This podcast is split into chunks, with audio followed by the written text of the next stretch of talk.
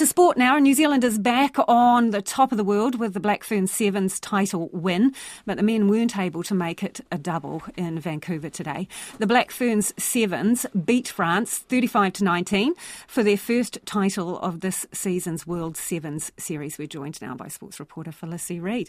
Okay, so how did the Black Ferns Sevens go about winning their 34th title?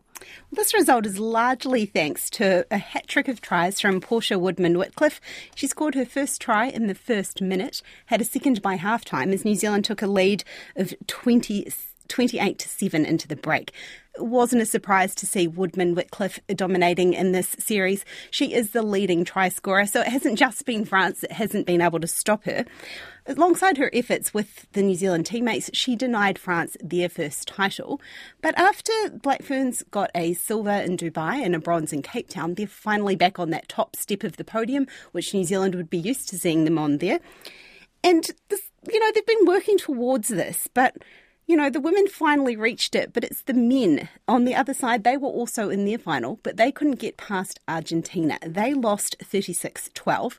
They were always going to be having an uphill battle. The Argentinians are on a 15 game winning streak.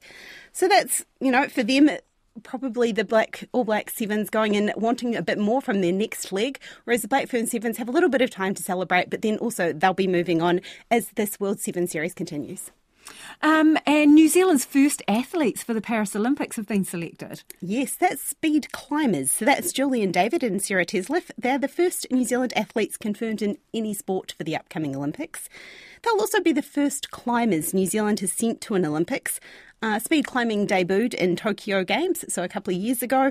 But speed climbing is a fairly simple concept. It's fastest to the top of a 15 metre wall wins.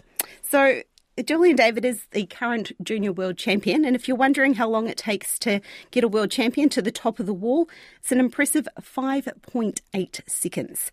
So the wow. Olympics have been on his radar for a while. He's a 19 year old. Spider Man. That's what I've got. That's the vision I've got in my mind when you say that. Yes, very much so. And the, he'll be up against some other guys very similar to that. And here is what he's expecting from the climbing competition at the Olympics soon as you go under that, that six second barrier, the margin for error becomes much smaller. I think the biggest thing in competitions like that is not who's fastest on paper, it's who's mentally strongest and best on the day. So I guess it all comes down to what will happen on the day.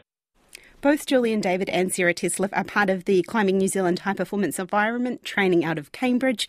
They might be ones to watch in years to come, though, as well, because apparently speed climbers are one of those athletes which have great longevity in their career. Fantastic. Thank you, Felicity. That is our sports reporter, Felicity Reid.